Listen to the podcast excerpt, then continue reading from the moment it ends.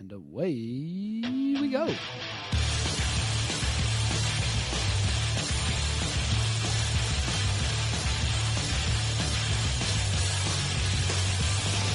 From CSG Studios high above the streets of beautiful Denver, Colorado, you're listening to the Colorado Sports Guys. They talk about sports and stuff. And now your hosts, Jeff Morton, Ross Martin, and Nate Timmons.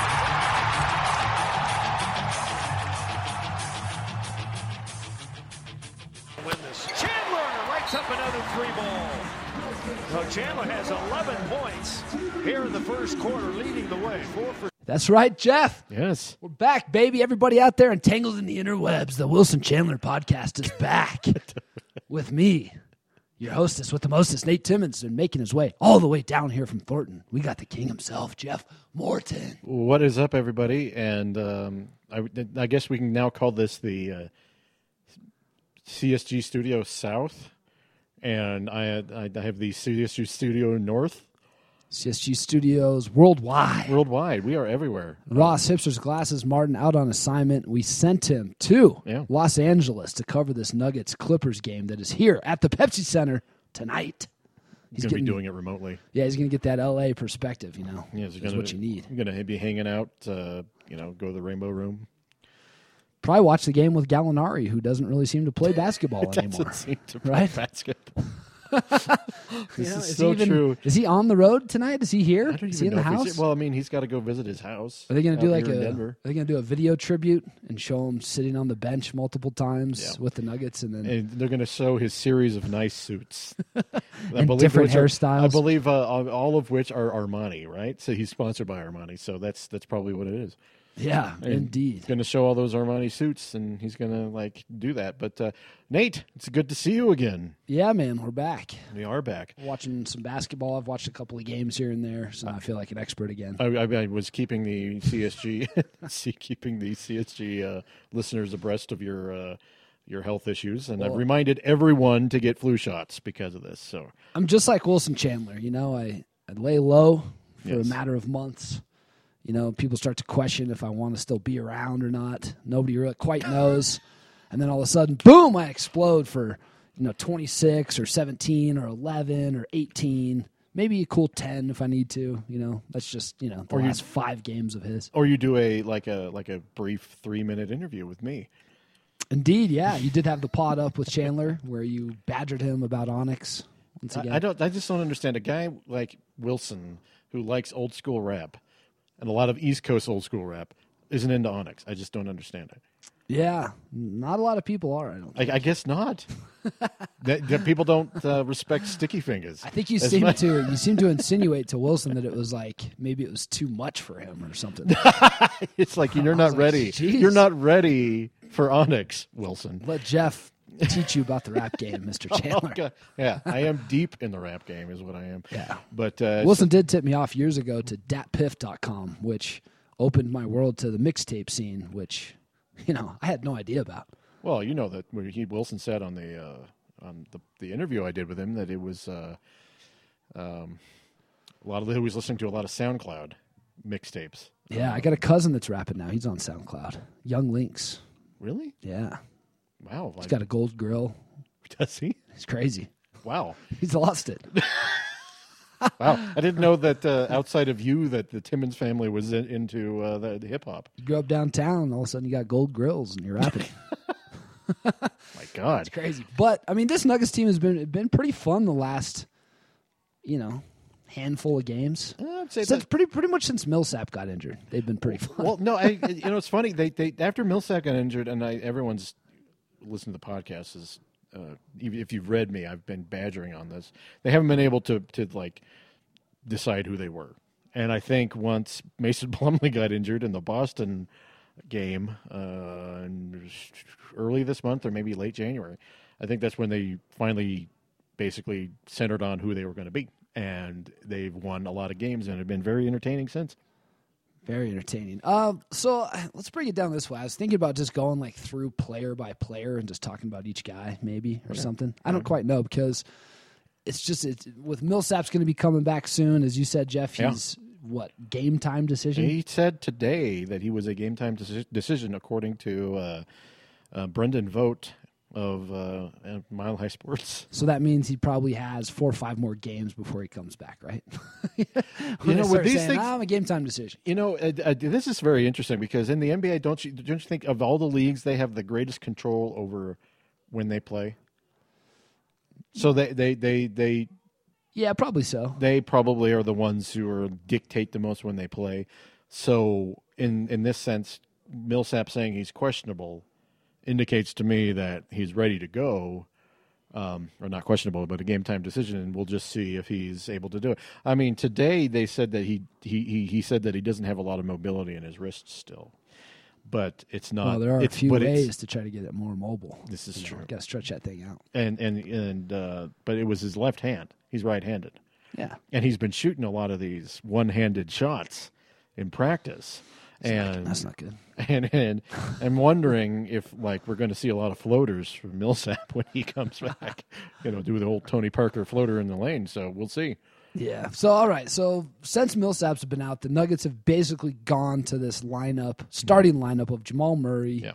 Gary Harris, Mm-hmm. Will Barton at the 3 Wilson Chandler at the four, and Jokic at the five. Yeah. I guess that was since they. I guess they were starting Plumlee along with Jokic, and Yes, then. Plumlee gets hurt, so then they go to this smaller ball lineup, one in which they've had success with in the past, right? Of, of playing Chandler at the four, Yes. and, and then going to three guards. Um, I, it's been successful, and now that Millsap's going to come back into the equation, this is what we've been talking about for a couple weeks. Um, you and I about how Millsap's going to come back into the lineup, how he's going to get reincorporated back into this team, and then how the team's going to play once he is back. Yeah. And my best case scenario, and I texted this to you uh, a couple weeks ago. I said, you know, hopefully, you know, Millsap at the beginning of the year was trying to play a certain way and trying to do certain things. And now that he's been on the bench and has watched this team have success with how stylistically they've been playing, Yeah. maybe he's noticed something there to where when he comes back, he'll try to fit in more with what they're doing currently to be successful. Well, you, it's funny you say that because he did comment on that today, and he said that they, they said how would you incorporate yourself back into the lineup? And he and he said I'll just stand in the corner and and uh, try not to interfere. Basically, he said he Well, said the, only way I've ever heard. only way he can. He said he wants to keep the offense clicking the way it's been going.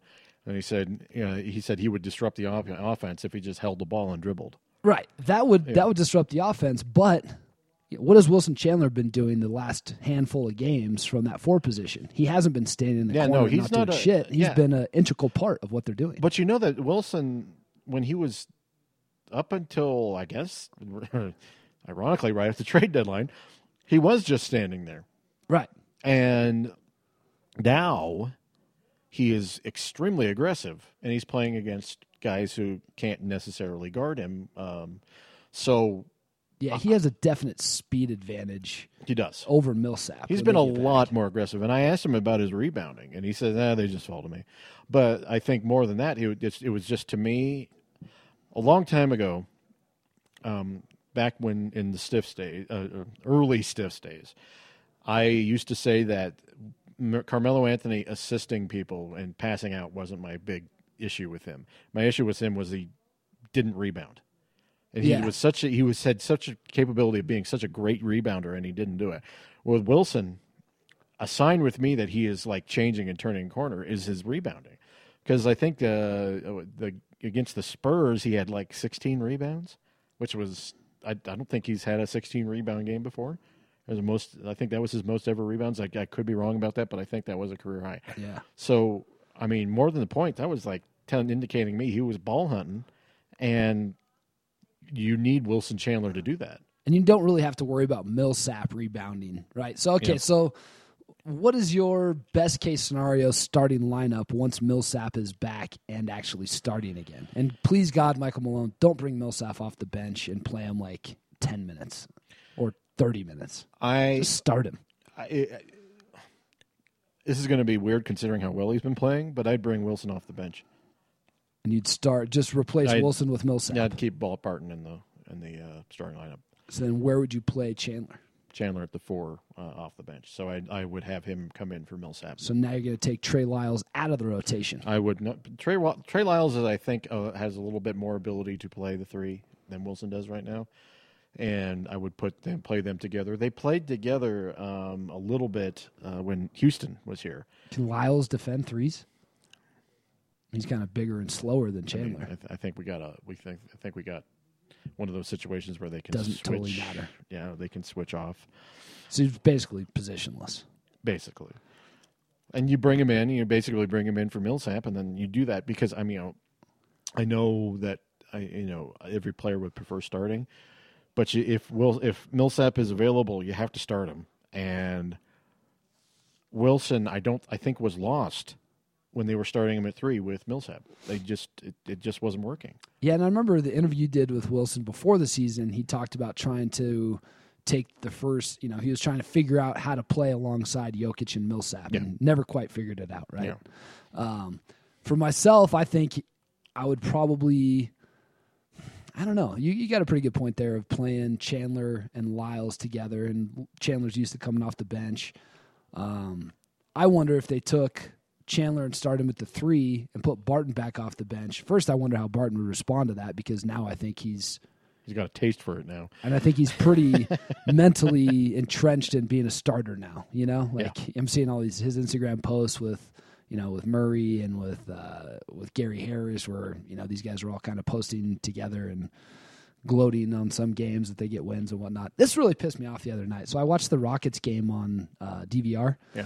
And I actually I checked Instagram and I saw that uh, Barton had posted something and said four in a row, and I hadn't been paying that close attention to the team, so I didn't realize that they had won four in a row after the Spurs game. I thought he was referencing that Rockets game, so I was like, "Oh, sweet, they beat the Rockets. I'll watch this game happily, and know at some point they're going to come back and win this thing." And I'm watching, yeah, I'm watching the score, and I'm like, "When is this comeback happening?" So I fast forwarded some, and then it gets down to like four or five points, and I'm like, "Oh, here it is! Like here's the you know the cool part of the game," and uh, and then it never happened, and I was like, so I went back and looked at Barton's post and realized he was referencing the Spurs game. It, since Instagram got rid of their like timeline as Yes. being an actual timeline, Yeah. so I had Barton's post up there from a couple days ago, but it should have been way down in my feed.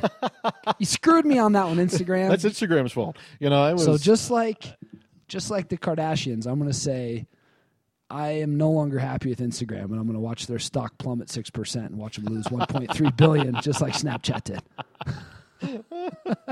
maybe that's a hey. Uh, they almost came back in that game. Yeah. So anyway, Um, so- but anyway, yeah, so you're right. sticking with these starters, Yeah. I wonder. I, I think you got a pretty good plan there. Probably go keep Barton, bring Wilson off the bench. See who you're going to Put move. Millsap I mean, uh, here's the thing: who are you going to move? Uh, Wilson, or it would be Wilson or Barton. Those are the only two that you would e- even consider bringing off the bench. I just try to look at the like who's behind him, right? So who do you have at guards? You have Devin Harris, and then who do you play behind Gary Harris? It's been Malik Beasley the last couple of games a little bit, but I don't really envision Malone sticking with him for any stretch of time. Not not to a great extent. No, no. So then you, you don't really have a backup for Gary Harris. Juancho is basically off the team now this season. Well, let me think. Yeah, that's basically. I mean, unless you bring in Devin Harris and you play him alongside uh, Murray. So then, I mean, Malone's just going to have to get, you know, when you bring, I don't know. I mean, he'll he'll probably leave either Barton or Gary in, and then just you know take one of them out, and then bring in Lyles and Chandler. But I'm sure Malone's probably going to want to play some stretches with Plumlee and Jokic together. So you just have a problem where you have Jokic, Plumlee, Millsap, Lyles, and Chandler all at power forward. And then and center. that's a log jam of min- minutes right there. It Yeah. really is. And, And then at the top someone's going to. I mean, uh, several people are going to get cut. And at the, yeah, and then at the top of the rotation, you have you know Murray and Harris and Harris and nobody. Yep. So it's like I mean I don't know. It, Malone's going to have a tricky time figuring that part of the rotation out. I think, and that scares me a little bit. To where if you put Barton on the bench and started Chandler at the three, then you have a more traditional rotation, right? You can bring Lyles in, you can bring Barton in. I don't know. It's going to be interesting to see I- how Malone juggles it. see how you do this is going to be really who can you i mean would you play plumlee and millsap together Yeah, you could. and right? the new i mean but But the problem is you don't have a lot of wiggle room with the Western Conference, right? So you got the three seed Minnesota right now with 26 losses, and then you got the ninth seed, the Clippers, in town tonight with 27. So if the Nuggets are going to try to experiment and screw with the rotation for a handful of games, they might find themselves in ninth place. It's You know? it's so tight. Yeah. It is so so. This uh, uh, the Western. Con- I was telling someone about this earlier today. The Western Conference has not been like this.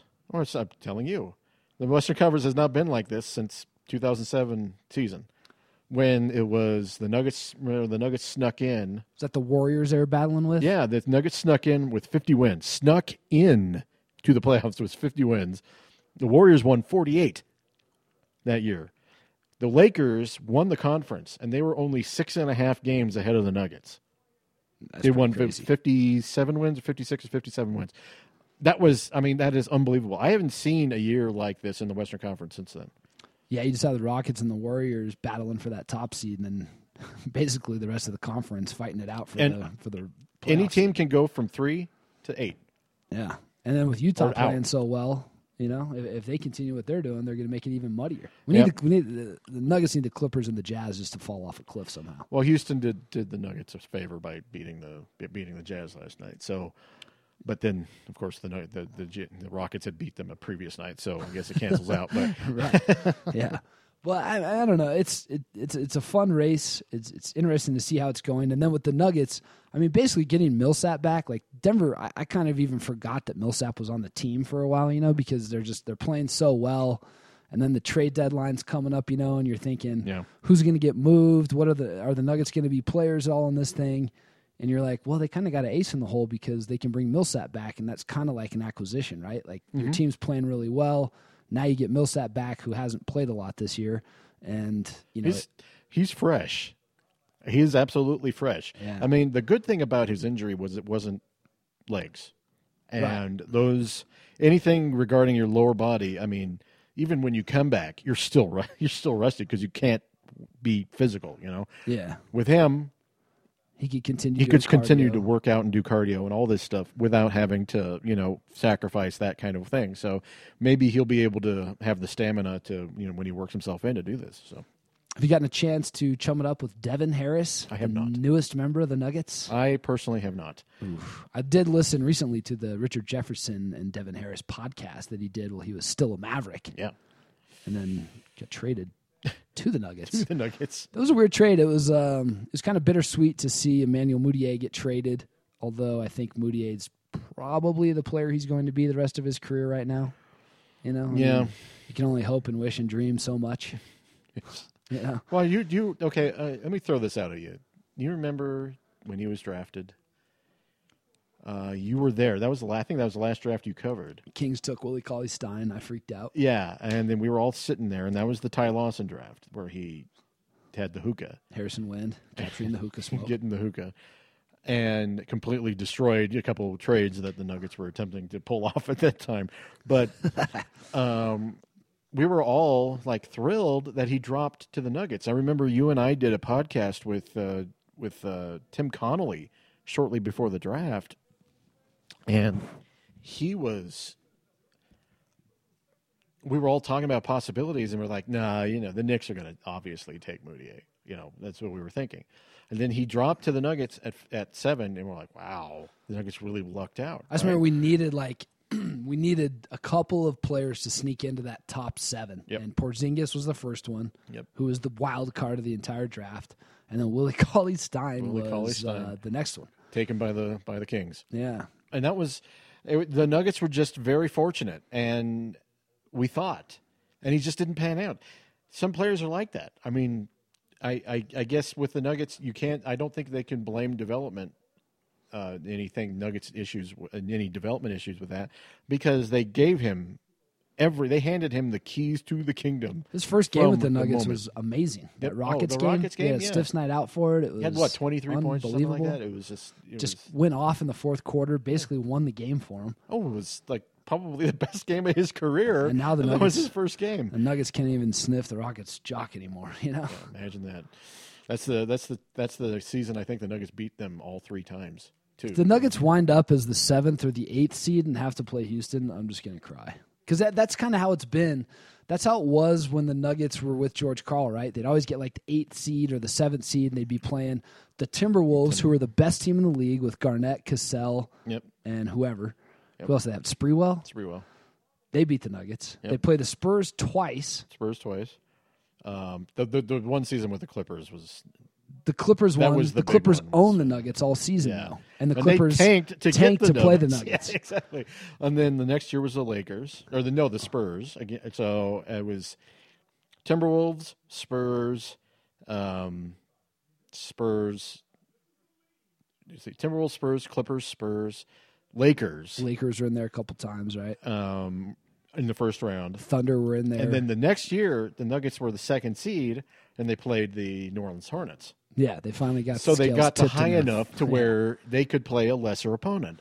Isn't it funny? Like looking back and thinking when the Nuggets were the two seed and they're playing the Pelicans, like, oh, they're going to clean these guys as clocks. Yeah. And then when the Nuggets were the eighth seed playing like the Timberwolves, were like, there might be a fighting chance. Might be, and you they, they, they managed to sneak a game too. and I'm sure Timberwolves fans were like, yeah, we're going to kick their ass. Yeah, of course. they got no chance. Of course, and, and and and this is one of those. Hope, baby. This is one it's of all those, about hope. This is one of those things where you like, you hope that the Nuggets get to at least the sixth seed, right? You hope that the, the, the lowest they go is the sixth seed, because a if they meet the if they miss the playoffs, it's going to be a friggin' disaster around here, and I would hate to see the fallout of with- of, of what's going on. If It's still it's hard to imagine with their schedule the way it's going to be set up the rest of the way, them missing the playoffs. Well, It's hard to, but it could happen. You know they have that seven game road trip, and most of the po- opponents they play are, are not that good. They got to focus in on that road trip. Yep, that's going to be the key. The, the the huge part is going to be that road trip because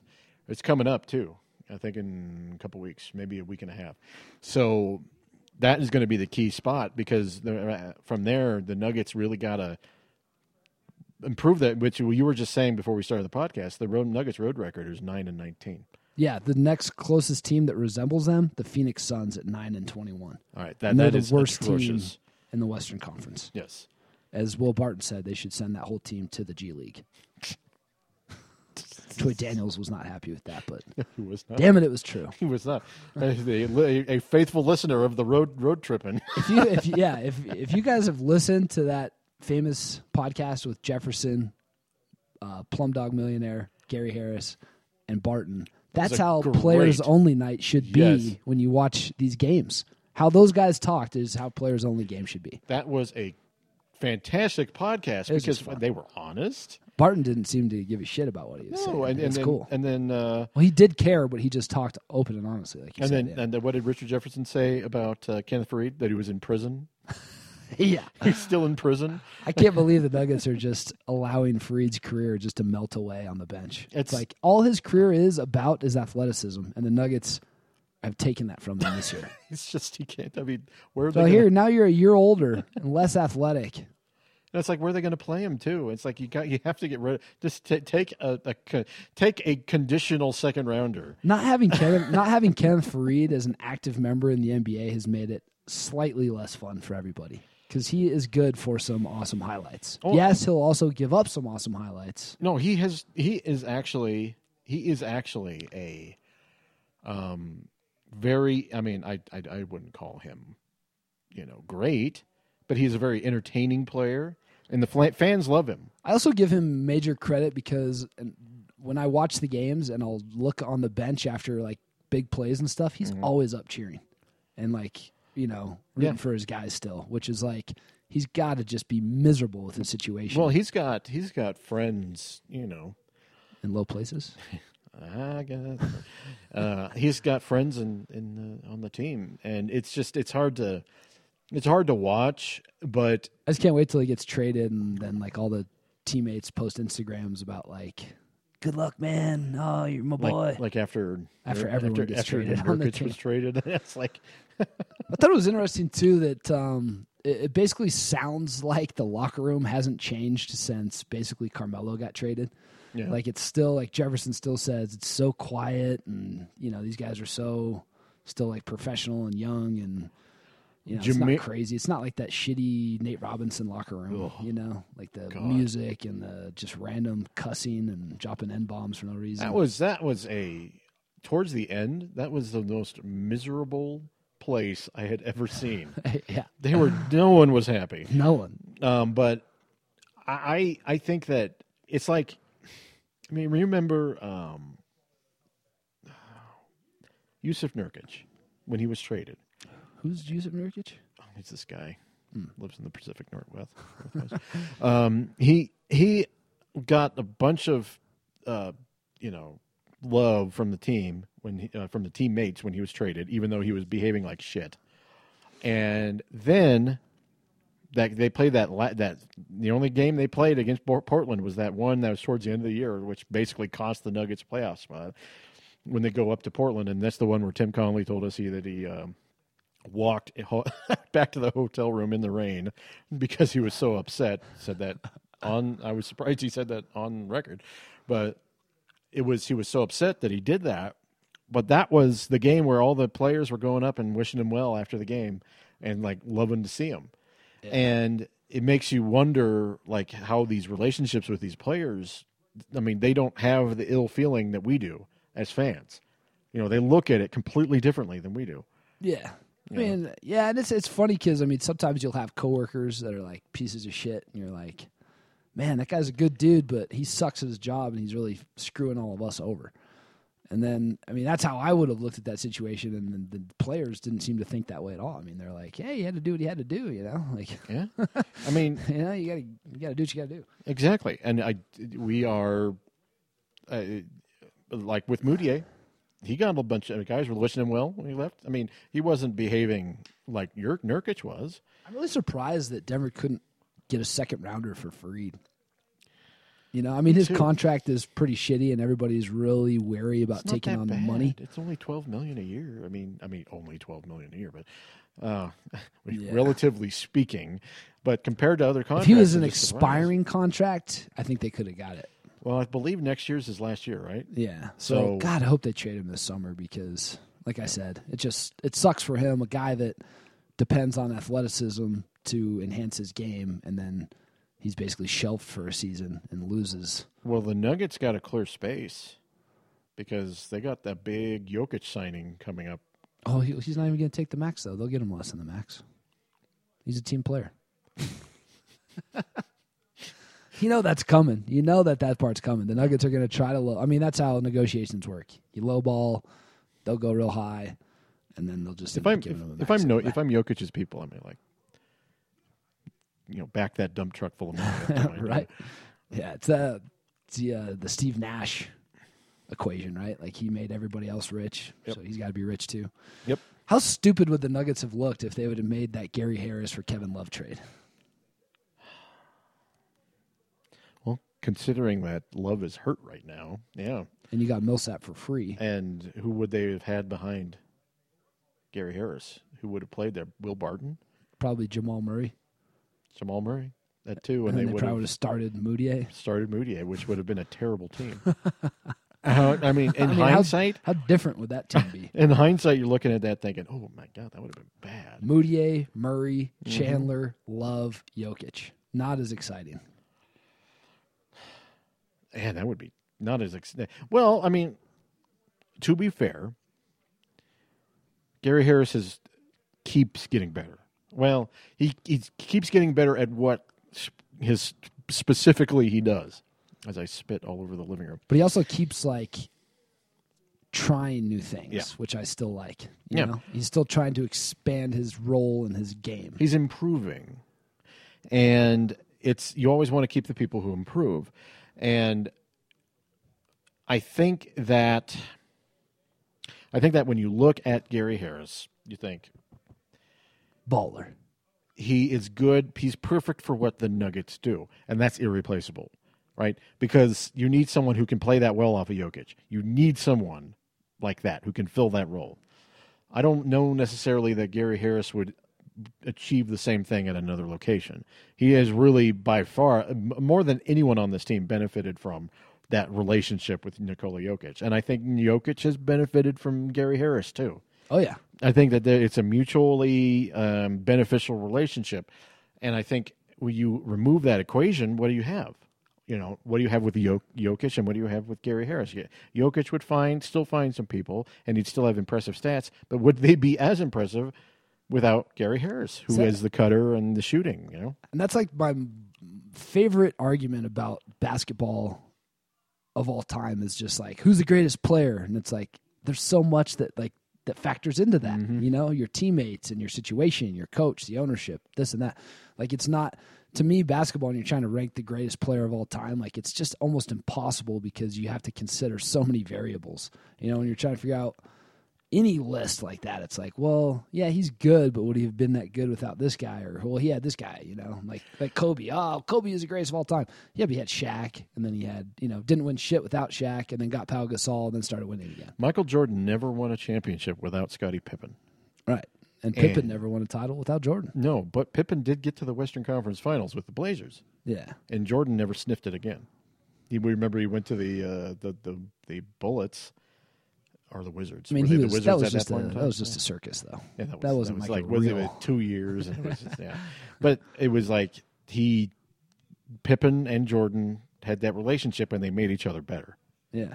the presence of each other made on each other you know you really but that's the power that's the power of that kind of relationship that's why usually it's the it's the i was talking to uh the guy who wrote uh, tall tales and short shorts um the Yeah. podcast i did a couple couple uh weeks ago i said there's always the rule of three in the nba and it has always applied you need three guys because there's only five guys on the court you got three guys like that you uh, have gone like 75 to 80% of the way to making yourself a contending team.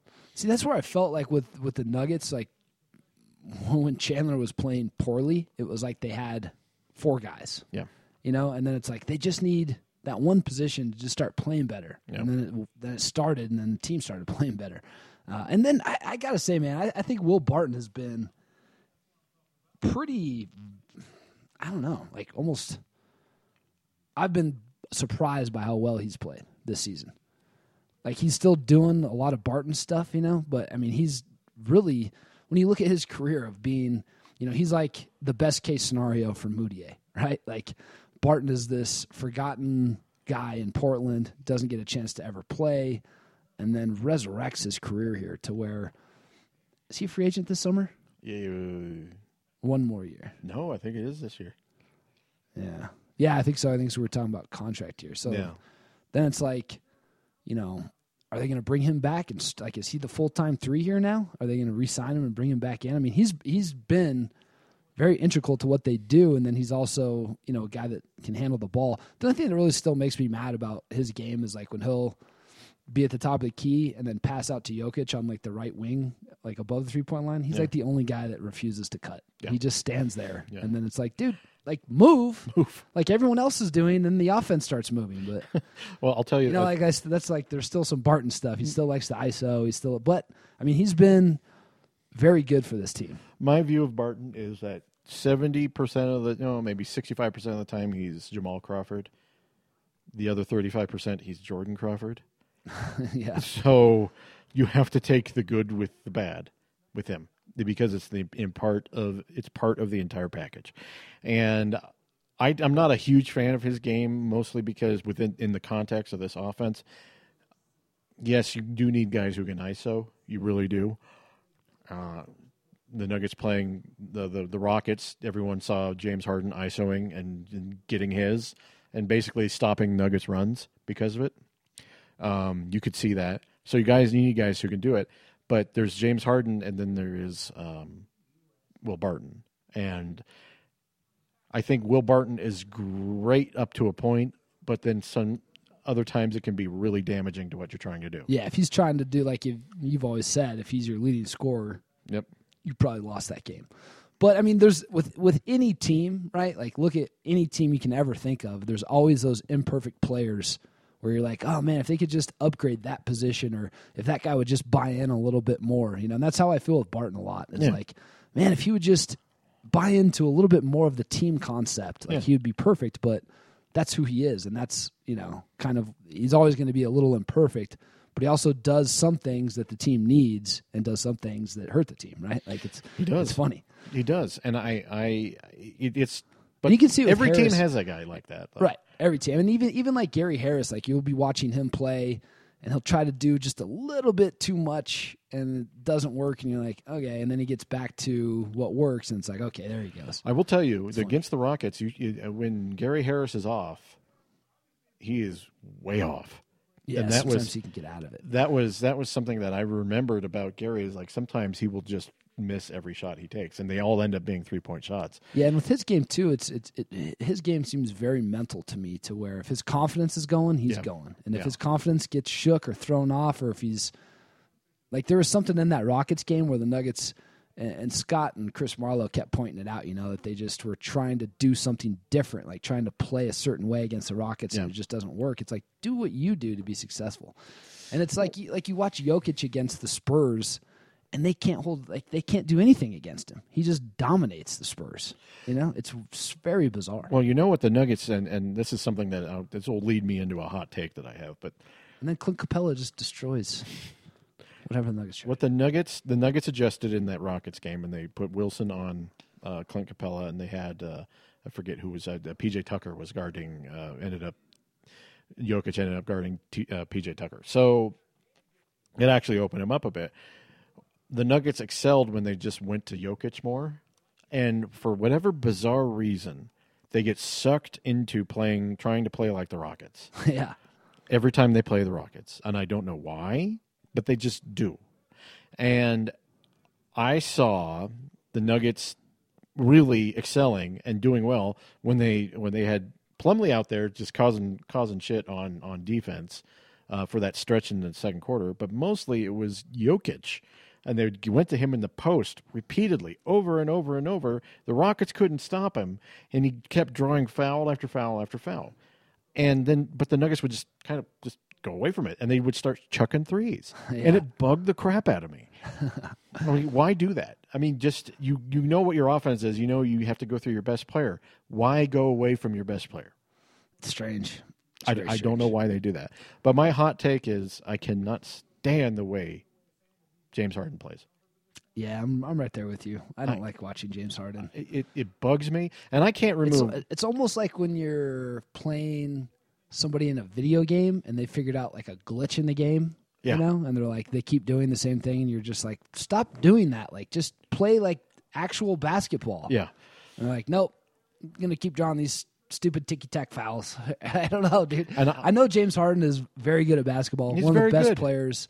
You know, maybe one of the best, one of the best top five players in the NBA right now, if not top two or he's whatever. the MVP. He's great. He is the MVP of the league this year. You cannot take that away from him. He has been very, very good. It is just ugly to watch a stretch where he he does his act with the foul drawing, and it just grinds the game to a complete halt. And I mean, we had Gallinari here that used to did do the that. same goddamn thing. Jokic does it from time to time, Yep. trying to draw fouls, and it's like, dude, just make the basket. Just come on, what are you doing? and it and it bugs me, and I, I I can't remove. And this is something since this is the Colorado sports guys, I'll tell you this. I can't remove the fact that I'm a Nuggets fan, so my bias is towards the Nuggets. I am not an all league guy. I am a Nuggets fan. All right. So when I make my opinions on whatever venue I make them on, it's because it's coming through the pr- prism of someone who covers the Nuggets and, and has been a Nuggets fan for most of his life.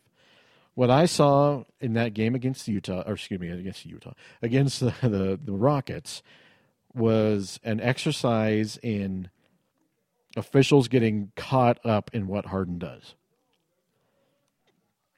And it just grew and grew, particularly in that second quarter. It just became some of the most unwatchable. It was almost as bad as a team that's missing a whole bunch of threes but still takes all of them. And you say they they have a night where they're three of thirty or something like that, and it's like, why are you doing this? That's exactly my point. And I couldn't get to it, and it just bugged the crap out of me. And I'm not going to come off of that opinion, no matter how good James Harden is. I don't quite understand how. Uh, I don't quite understand how this attendance thing is working. So I, my thing is, people say, "Ah, you don't like James Harden, you don't like to watch basketball or something," you know, and it's like, well, guess what? The Rockets aren't leading the NBA in attendance. You watch their games, there's empty seats all over the damn place.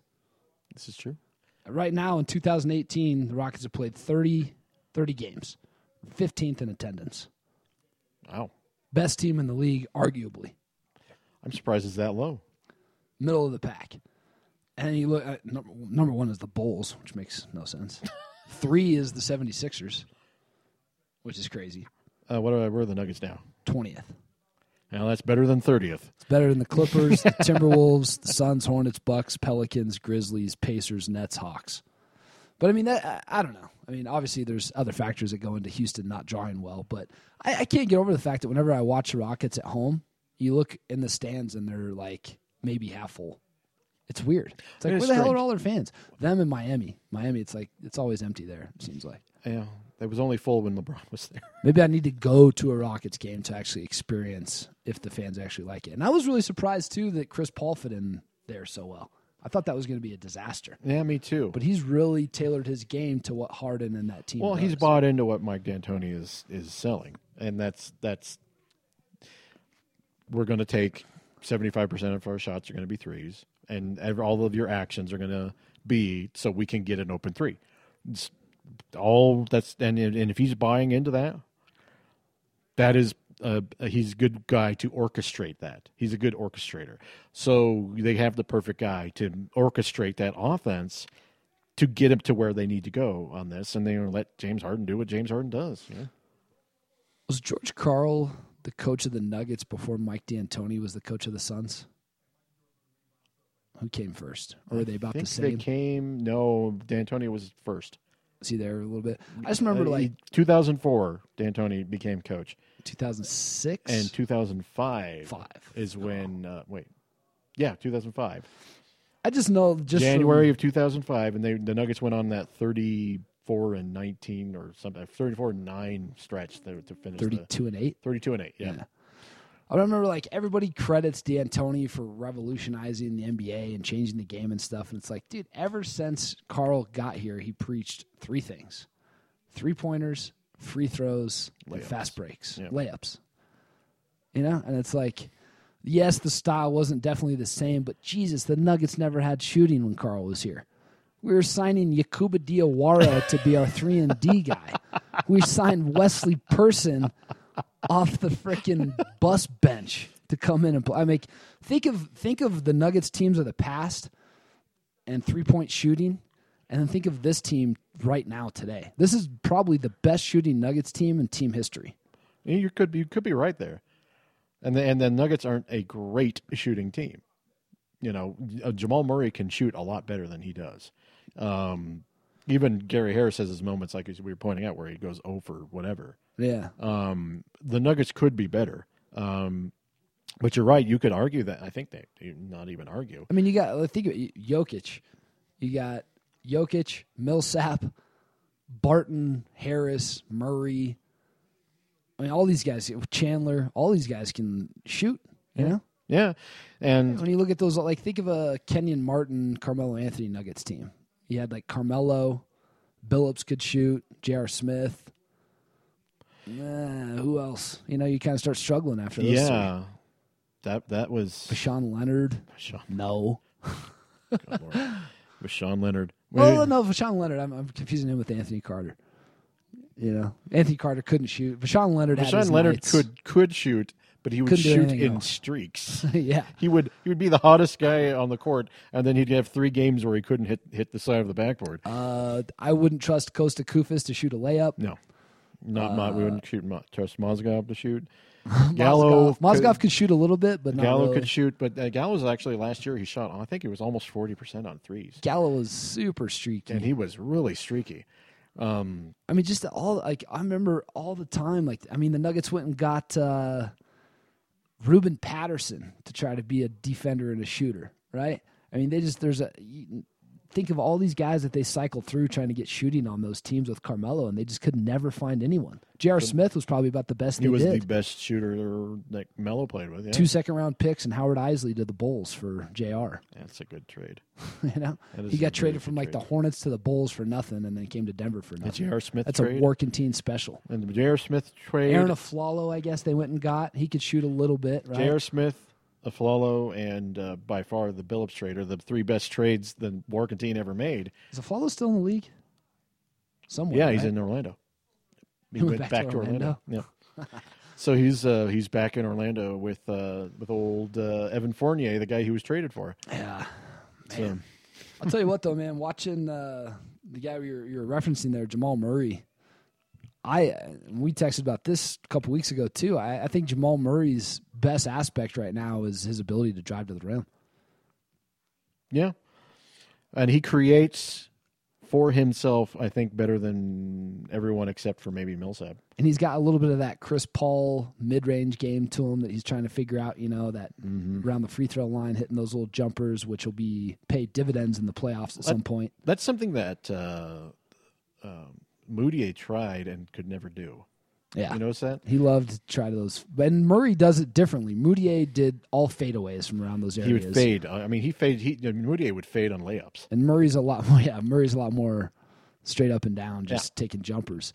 But I, I, I really like watching him. His his three point shot doesn't look as pretty as it did to me when he was at Kentucky so far. Like just his actual stroke, it looks a little wonky for some reason. Maybe it's the exact same, and I just didn't watch him that much. it, it, it's it's interesting because he can go on like he's another guy who can just goes on unbelievable streaks. And he's also more of a Steph Curry guy, where his body is rarely in the same motion on threes. Yeah. you know he has a, he shoots a lot of threes where he's moving to his left, moving to his right, and he's obviously a lot better when he you know catch and shoot situations where he's just you know already has his feet set. Yes, and I but think he does like you know he does like that movement on his threes. He's not afraid to shoot off balance. yeah, I mean he likes to create for himself. He can do the catch and shoot, but he does enjoy creating for himself. Um, and actually, he's become a much better passer. His passing's improved. Um, that that lob dunk, or it wasn't a lob dunk, but that pass to uh, Mason Plumlee to finish off the Spurs, um, that was a great pass. That was a great pocket pass. Um, he's getting a lot better at those pocket passes, which you really need to do if you're uh, going to be a point guard in this league. His passing's picked up. Another thing that people, you know, banged on him about was not having a quick first step and not being able to get separation from guys. That seems to be happening now. Um, how much of that was related to those sports hernias? Probably a lot. I don't know.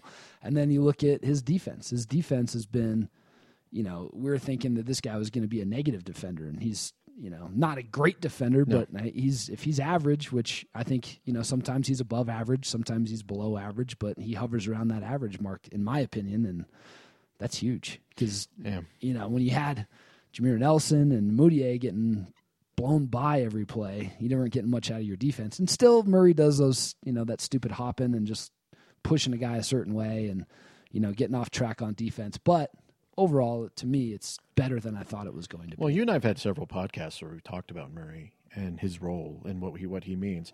I still think he is the he's the guy that will take the Nuggets from where they are now to where they could be, and he is the guy that could move them into a, a better upper place because we know who Jokic is going to be, and I'm not saying he's not going to get better, but we said we we know we have identified where Jokic is going to be. With Murray, I mean, honestly, he's that guy who has that potential of being a Damian Lillard part and guy, you know, that kind of that kind of player. That he has that potential. He is the guy that's going to take the Nuggets from where they're at right now, which is battling for anywhere from eight to three to maybe a little higher if he develops the way that we think and hope and wish and pray that he, he will. And if the Nuggets would have drafted Kyle Kuzma, they'd be sitting very pretty for a, a very bright future. Good God. Get that? Are we going to look back on that forever. draft and think Kuzma. is, is that the is that draft the nadir of the uh, of the uh, of the Connolly era? So when Denver traded back, could they have still taken Kuzma? Yeah. Right? He still went later than Yeah. uh, Tyler Lydon. Is that his name? Tyler Lydon. Tyler Lydon. He'll be playing for the Red Claws at some point. and then he got injured. I mean, it's like it, He's it- hurt. Yeah, What did he fall off the bench? I forget. I think he did something in his knee. Well, probably carrying bags. Came off the bus, twisted it. play, playing somewhere up there in the in the Sioux Falls. But I I I think that that was that's one of those drafts where you're like, oh. And someone was telling me that that uh, they're going to look at that. Where Nuggets fans are going to look at that as another Raef LaFrentz moment. I mean, were the Nuggets like in Europe somewhere? Well, Kuzma was in Utah, and they're like, "Do we need to send a guy to Utah?" Nah, People look at the Donovan Mitchell thing, and it's like Mitchell I don't give a shit about Mitchell. Mitchell. couldn't shoot at Louisville. He couldn't shoot. He just he didn't have a good jumper. It he wa- there was Well, I, we got Jamal Murray, and you have Jamal Murray. and Where you have would Gary he play? Harris. Like, I don't care about Mitchell. I care about Kuzma. And I- Kuzma's I, the care one. about OG as well. if you're going to bag on this draft, it's Kyle Kuzma. That's the one that you should be like, oh shit, they missed on that. Just to be a total jerk, I'll do my impersonation of what the front office was maybe milling around in their head while the draft was going on. They're like, all right, so Gallinari's leaving for sure. Chandler's pretty good off the bench. Hmm, Man, we really need a three. Juancho might be able to do it. Man, if we just had a three. Uh, let's draft that power forward out of Syracuse. Fuck, dude. You needed you need wings. Wings are going extinct in the NBA. Like you ha- like there's a premium on guys that are between six seven and six nine that can play, and you pass up OG, you pass up Kuzma. Come on, what Oh, are you man. thinking? I mean, and well, it, it, it- OG was drafted by the uh, the the Toronto. Uh, I was going to say Blue Jays, Toronto Raptors, um, right before the Nuggets picked. But if you don't make that trade, then you don't get Trey Lyles, I guess. So then you just have OG and no Lyles. Well, the, the, the trade as was the trade was Kuzma. done. The trade was done to get Lyles because they like Lyles, and I like Lyles. Gam, and I thought it was a I'm- stupid trade. I was like, Trey Lyles sucks. Now I'm like, I don't know shit about basketball. Well, I mean, obviously they saw identified something in Trey Lyles that we had been missing, and I, I think that's great to them to their credit. But that's honestly not the point because Trey Lyles is not going to be a star. Kyle Kuzma may be a star. yeah, maybe. I mean, do you still have hope for Juancho? Is there still hope for Juancho, or is he toast? It's hard with Juancho because he got mono, and mono can knock you out for six months. And the hard, the hardest part for him is going to be trying to get back into this rotation as a small forward next year. Yep. When the team is doing really well, they don't, you know, if they start ascending, they're not going to have a lot of time to try to be like, all right, Juancho, go play 30. Oh, you were a minus 12. Okay, let's do it again tomorrow. No, you're now on the bench. We're going with a better option because this team is ready to chase 50 wins. Yeah, yeah. You know, it's going to be tough with him. It's you can't you can't look at this and think it it is. There's two separate parts to this trade. They got Trey Lyles, great. You you drafted Tyler Lydon, who never played and got injured, and meanwhile you see Kyle Kuzma, who's tearing it up in L.A. Oh, he has a lot of opportunity to tear it up in L.A. Well, some of that could be good know. stats, bad team, Yeah, right? it's uh he has a lot of opportunity there. So maybe we're being a little too hard on him. But the the weird thing is, and I I think we've both uh, you since you weren't there, Nate, but the, most of the people who were at the in the draft room, not the draft room, but in, at the Pepsi Center when this was going on, the vibe was really weird in that draft, and I've never been able to really put my finger on it, but it was just strange, and I think that the Nuggets tried a bunch of different trades. We know that you know, of course, the Gary Harris and the uh, uh, Kevin Love one. We know that there, there was attempts made, but the miss on I think, and I think you can call it a miss at this point on Kyle Kuzma. I think is going to be the one that the Nuggets regret. Yeah. Well, we're black. Kuzma! Kuzma's going to be my white whale for like 10 years. See, uh, people are so obsessed, and this is this is what bugs me. People are so obsessed with Donovan, Donovan Mitchell. I mean, Donovan Mitchell breathes, and people and Nuggets fans, self-loathing Nuggets fans, I don't have a- like harp on it. I don't have a twinge of regret about Mitchell. At I all. don't either. He wouldn't have played. Yeah. The Nuggets have Gary Harris and Jamal Murray, and Will Barton. And you can't have a star off the bench for very long. You know? No. Like, what do you do? Then just trade Murray? Yeah. No, I don't want to trade I Murray. I love Murray. I want to hug him. I mean, do you have the guy who is perfect with Nikola Jokic, and we were just talking about it in uh, um, in uh, Gary Harris. You got Jamal Murray, who is developing and is taking a leap this next, this second season above his rookie year. You got but Will Barton, who is you know already there. You know what Will Barton is.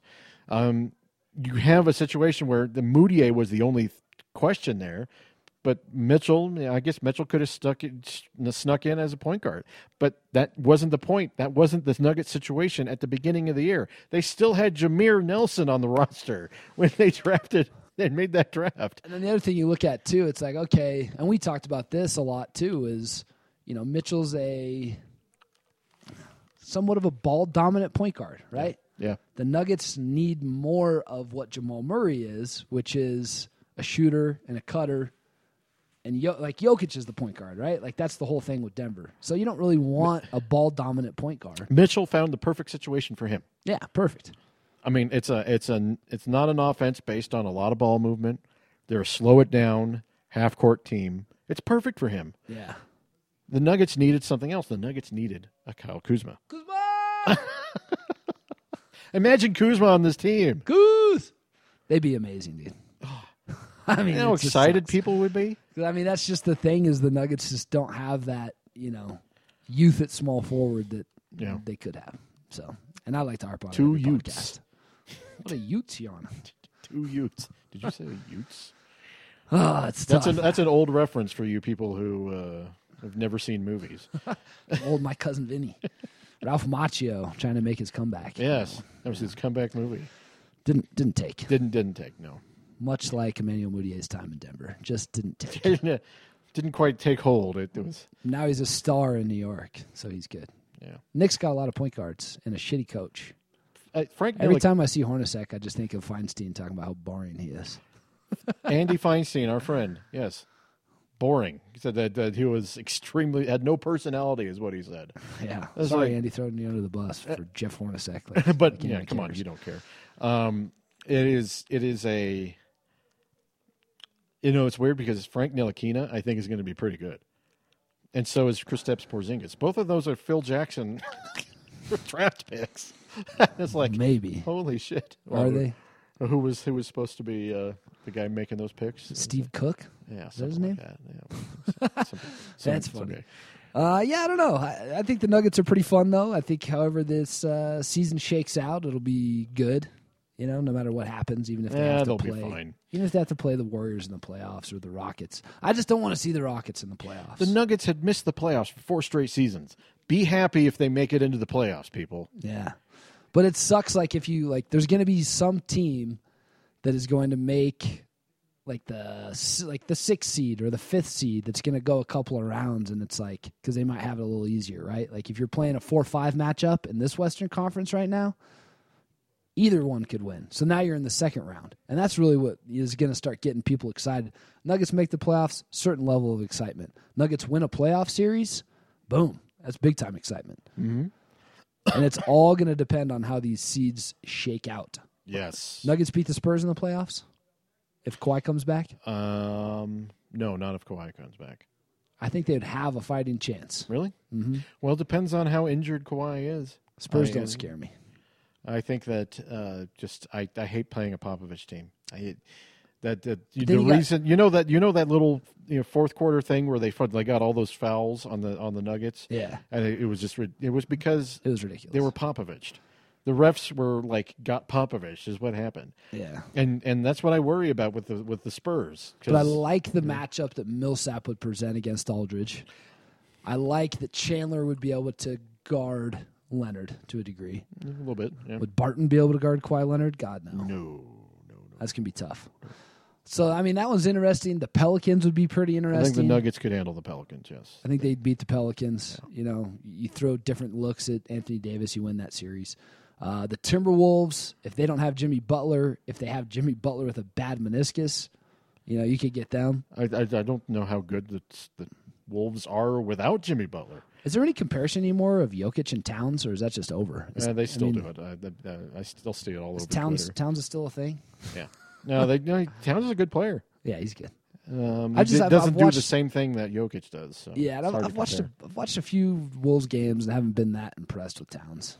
And I Well, really yeah. like Towns. I thought he was by far the number one pick at his draft. Keep in like, mind why are we even this is questioning the this? Tom Thibodeau like walk the ball up the court. You know, defense like wear your guys out. He ground. He finally ground Butler into dust. ground his bones into paste. He's killed one guy. Who is he going to get next? It's either Towns or Wiggins is going down. I don't like know.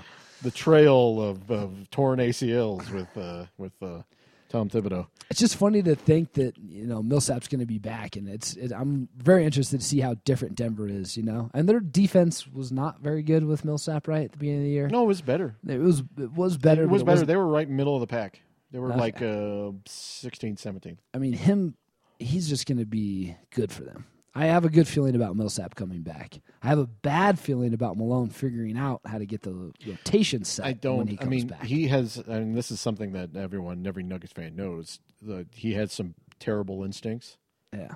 and it, it's he has a set this pattern of having poor instincts.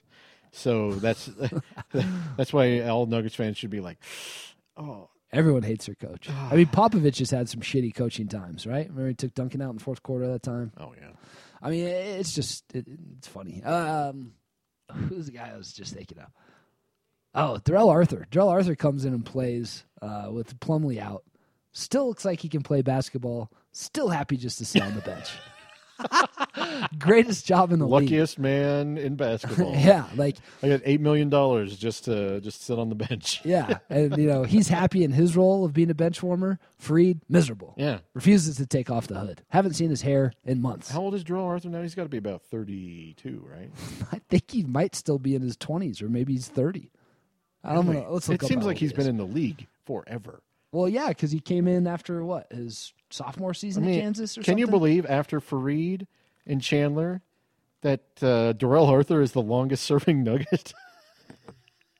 That's insane. Because this is his fifth season with the Nuggets. I still remember the comment sections on Stiffs arguing about the Kosta Koufos Darrell Arthur Darrell Arthur trade. I mean, we almost had to turn the site off because of that. I remember that. was that was a thing. That was a thing. Drell Arthur, 29 years old. Oh my god. He was. I remember, like, man, when he played for Memphis, when Memphis was kicking ass, like, and before he, I think, ruptured his Achilles tendon, was Yes. his injury. Yeah. He was a high flying muscle hamster. He was. He was at that 2013 team, or was it the, the year before, 2012? When they took out the Spurs, I think he was. I What, can't that remember was if he'd come back. 2011, wasn't it?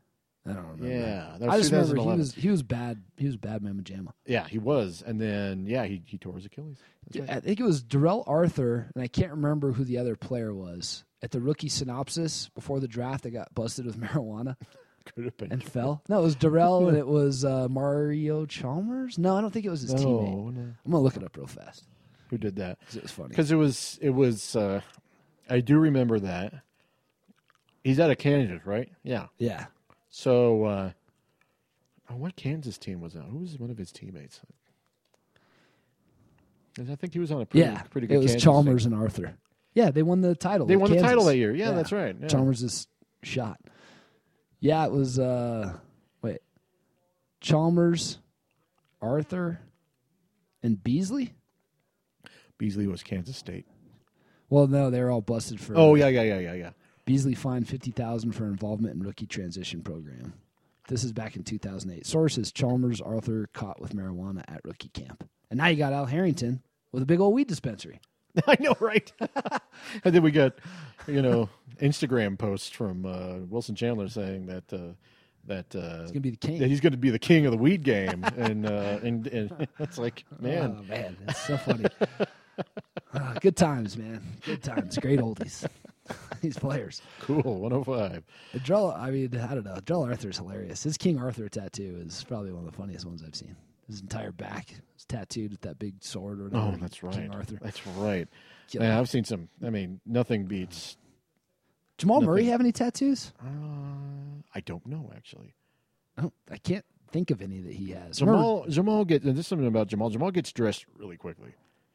Yeah. Like he's like one of the first guys to get dressed. Does he shower and everything too? I think he does, but he's just in there and he's He he gets his his shit done fast. It's all business. Yeah. So like whenever we the media gets in there, he's already dressed. Dang. I want to hit up uh, Nuggets PR for like a one game credential and just go talk to Jamal Murray. Be like, dude, I've been stalking you for years. Be sure and say it like that. Yeah, and try to hug him when he's in there. Chandler's just like, what the fuck, dude? I thought I was your boy. Well, well, oh, sorry. Nate. Timmons has got that uh, one day credential, and like they go in, like you wear shorts, dude. I really like your game. Bro, I knew ever since I saw one highlight of you at Kentucky, you dropped 35, that you were the guy for the Nuggets. Hey, I thought I thought uh, Devin Booker was the guy for the Nuggets. Yeah, we were big Remember? Booker uh, fans. yeah, we, just, yeah. We, I we saw him in that workout, and I'm like, I like that guy. yeah. And I was like, well, if they can't get Booker, they can get his basically clone and Jamal Murray, right? yeah, and that and when was and, so and Booker different. was 2016 draft, right? So no, yeah, uh, he no, was the. Uh, they they could have just not drafted draft. Mudiay and just Yeah. taken Booker, That's right. right? 2015 draft, and he went all the way to uh, 10, 10 or 11, right? Yeah, I think so. Could he play the three? Could they have had Murray, Booker, and Harris? Now those guys could shoot. That's a lot of shooting. Yeah, There's a lot of shooting. Imagine, I mean, the perfect offense for um, uh, the perfect offense for uh, Nikola Jokic is him and four shooters.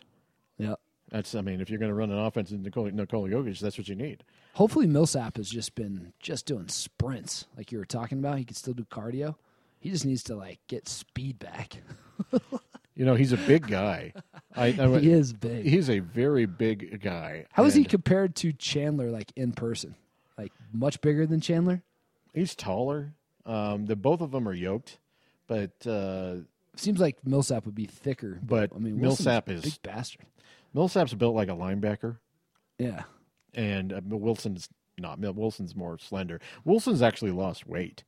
Yeah, he's he trimmed up since he did that. Like f- past two years, he's I been remember he was a lot thicker, um, even in 2013. Yeah, And I think yeah, he did that vegan thing, and he's lost a ton of weight. That's as far as I know. I'm gonna mention this too. This is just a, a you know maybe in-game stuff that doesn't really matter. But I texted you, Jeff, a couple games ago. I can't remember what game it was, but there was two like not confrontations, but two instances where Jokic and Gary Harris didn't seem to be on the same page, hmm. and Jokic seemed to let Harris know that they weren't on the same page, and Harris looked at Jokic a couple of times like, "What are you talking about?" like kind of like shut up kind of you know? And i kind of I, I wonder the dynamic of this team and the leadership of this team that was what all we ever talked about right who's the leader of the team who's the, and then it's like now you know you have Jokic who we all thought was ascending to the top spot and the top of the pecking order i think he's still probably there Yeah. you have Millsap, and you know, is Millsap really a part of this team, or is he just a high-paid mercenary for a couple of years? You know, or is he ingraining himself in this team and he'll stick around? No, he That's definitely. be interesting. Yeah, he definitely hasn't been around the team enough to establish any sort of leadership. But he did have the team right to his his house, He did. you know, that kind of stuff. Yeah. And I'm sure there's, you know, but and then you you know you look at Harris. Harris has always kind of seemed like a quiet, laid back guy that you don't really. It's hard to gauge his personality. He doesn't like to talk to the media. Yeah. you know, um, but seems to be taking on a much larger role with this team to where he's one of the alpha dogs of this team. Mm-hmm. And then you have Murray, who has a very alpha dog Yes, he personality Yes, he does. And I think that's good, Ted, that you have these guys that are, you know, hopefully highly competitive and, you know, have this cutthroat desire to win. And then you look down the road and you're like, I wonder how long these guys are all going to be friendly and happy and coexisting. Or is it going to, you know, you're going to have that Kobe Shaq moment? Are you going to have the Kyrie Irving LeBron moments? You know, stuff like that. It's weird because right now it's all puppies and lollipops and ice cream. Well, I mean, young guys are young guys, and I think that sometimes you you know you don't see eye to eye. I, I haven't noticed any sort of big rift. Yeah. Um, I think that they I think some in-game tension is in-game tension is bound to happen. and it's fine. Yeah. I I, I, I prefer it. You know, you at least you I guys like to watch the Cleveland Indians fight each other in the dugout with Bob Uecker chugging Jack Daniels. But you, I, I, would hope that guys would be like because that at least shows that some competitiveness. Yeah, and that's kind of what I've noticed that you these don't guys want a little like more. the oh shucks stuff, you know. Yeah, and that seems to be what I've noticed a little bit more is the Nuggets are kind of more competitive Mm-hmm. from like a you know a mental aspect of the game, Yeah, and I like it. I do too. I and I think listen, they're what thirty three and twenty seven right now. They're over 500, man. Listen, Come on. They, they, they they beat the Spurs. They went seven games over five hundred for the first time since the fifty seven win season. yeah, It was the first time because I think they had, at one point they were six games over five hundred in Shaw's first year, and then it like it quickly evaporated. But quickly. yeah, Like I mean, it went off a cliff. or maybe five or six games. Anyway, something like that. And they they, never had that, and they never had. Imagine four years of just being underwater the entire time. You're ne- you're like my worst nightmare. Like five years Drowning. being being underwater. what happened to Nate? Oh, he just took a swim and haven't seen since. Never get back. Um, but I, I I imagine just just that 500. I mean, the Nuggets were 40 and 42 last year. They spent most of the season under 500. Yeah. It was like they'd creep towards it and then three game losing streak. Yep. Creep towards it, another losing streak. Yep. And now they've been over 500 for quite a while. And now you want to see that, like, you want to see them hit a couple win streaks. You know, give me a six game or a seven game win streak, you know, something like that to really push them over 500, you know? So it's not even in question that they're going to finish, you know, 43 and whatever the math would be on that. Well, uh, let's see. They've got 22 games left, right? So. Is it, do they have 22 games left? Is it 20? Sure. Yeah, 22 games. Um, they've got 22 games to really show that they can. I mean, 10 more games, 43 wins. I think they can get 10 more wins. Out of 22? Oh, hell yeah. They better. Um, can they get 15? Outside chance. Yeah. You're right there, and I think that that part is is the next step for this Nuggets team. And that, and as I pointed out at the beginning of the podcast, that seven game seven game road trip is going to be huge. It's going Yeah. to be huge. Humongous. Well, that's it for us, guys. Yep. We did it. We did this damn thing. Any final thoughts, Jeff? Ah, may the force be with you. That was a weird one. It's a final thought. All right, we'll end on that. We'll see you guys next time. Right.